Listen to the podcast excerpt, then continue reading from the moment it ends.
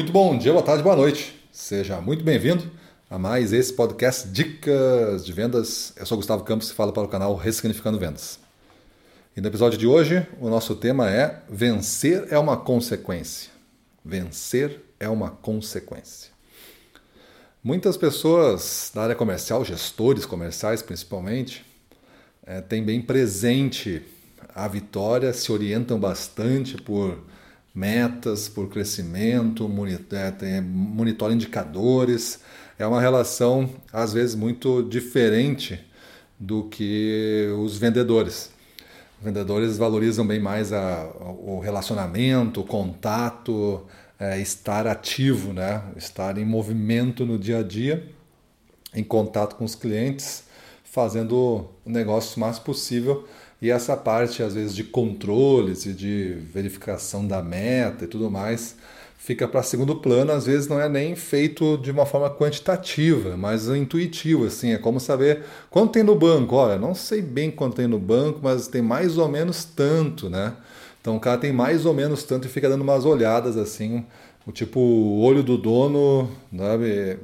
Engordando ali o rebanho, né? Tá sempre de olho, mas não tem uma coisa muito quantitativo.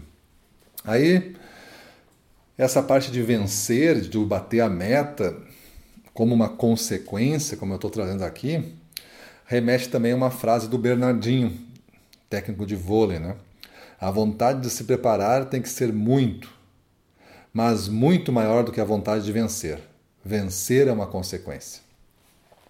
Então, quando o Bernardinho fala isso, que a vontade de se preparar tem que ser muito maior do que a vontade de vencer, ele, na área de vendas, eu coloco da seguinte forma. Nós temos que saber realmente, estar bem definido na nossa mente, acordar com isso, para onde a gente está indo, o que a gente precisa fazer, e ao mesmo tempo se preparar para isso. E a maneira de se preparar em vendas tem muitas possibilidades.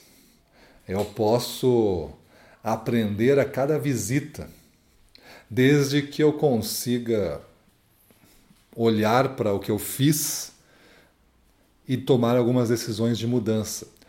Olhar de uma forma que eu consiga identificar naquele filme que eu estou vendo de novo, né, naquela história que eu estou imaginando como foi na minha cabeça, conseguir encontrar aqueles momentos onde eu fiquei mais sensibilizado, mais emotivo, ou mais desestabilizado emocionalmente, mais enfraquecido. Eu senti uma brecha na armadura. Esses são pontos que tu tem que olhar com uma lupa e conseguir identificar o que aconteceu. Será que foi na hora que o cara falou que teu preço estava caro, que assim ele não ia comprar, não ia mais ter jogo? Ou será que foi naquela hora que ele não te atendeu no horário, te deixou esperando umas 2 horas? Em que momento ele te desestabilizou e por que que houve isso? Tu entender desta maneira de fazer o jogo, né, de tu melhorar cada visita desta forma, já é uma baita maneira de tu se preparar. A outra maneira é que eu chamo de 5 minutos de planejamento. Se você é um vendedor, você antes de entrar num novo cliente, seja uma indústria, uma loja ou um cliente físico mesmo, você dê uma revisada em como foi a sua relação passada, o que aconteceu. Agora, se você for um gestor, como que você pode se preparar, né?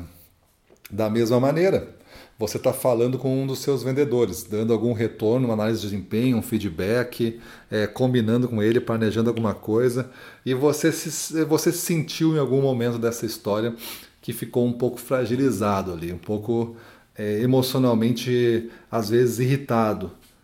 Por que aconteceu isso? Esse é um ponto de melhoria na gestão. Esse é um ponto de melhoria na sua competência como gestor. Por que isso aconteceu? Ou o contrário, minha conversa com aquela pessoa fluiu tão bem e eu levei ele tão para cima que o cara saiu transformado. O que aconteceu? Quais foram os padrões? Identifique esses códigos e você vai ter uma aula prática de como ser um melhor gestor. Mas se você não identificar esses padrões, você vai, a cada vez, você vai ter uma reação diferente, vai ter uma resposta diferente. Existe o seu jeito que explora a sua personalidade, as suas competências, e esse jeito tem que ser identificado por você. ele é um código único, ele é um código que tem várias peças conhecidas, mas de intensidades diferentes e muito única. Então você tem que descobrir. Então você também pode fazer, tanto o gestor quanto o vendedor pode fazer cursos, né?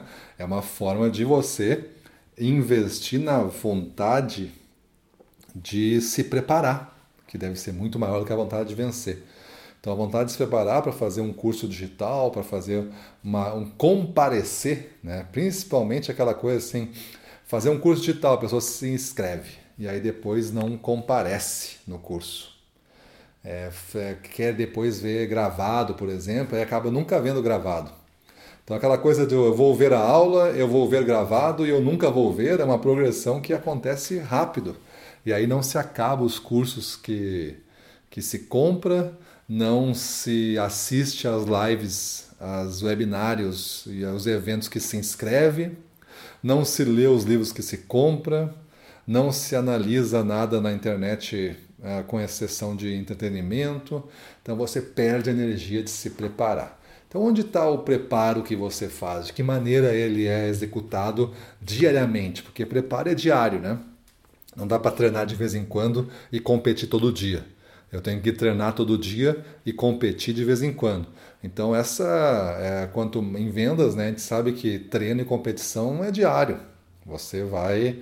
Só que quando você deixa de treinar, você vai começar a competir de forma mais enfraquecida e vai perder mais jogos. Isso vai te tirar mais energia e vai te enfraquecer para o próximo ciclo. E assim vai indo. A meta sobe e você vai para baixo. Vai num enfraquecimento constante. Beleza, pessoal? Então, vencer é uma consequência. Pense nisso. Vamos para a rua, na frente dos clientes, domínio total. Vamos para cima deles.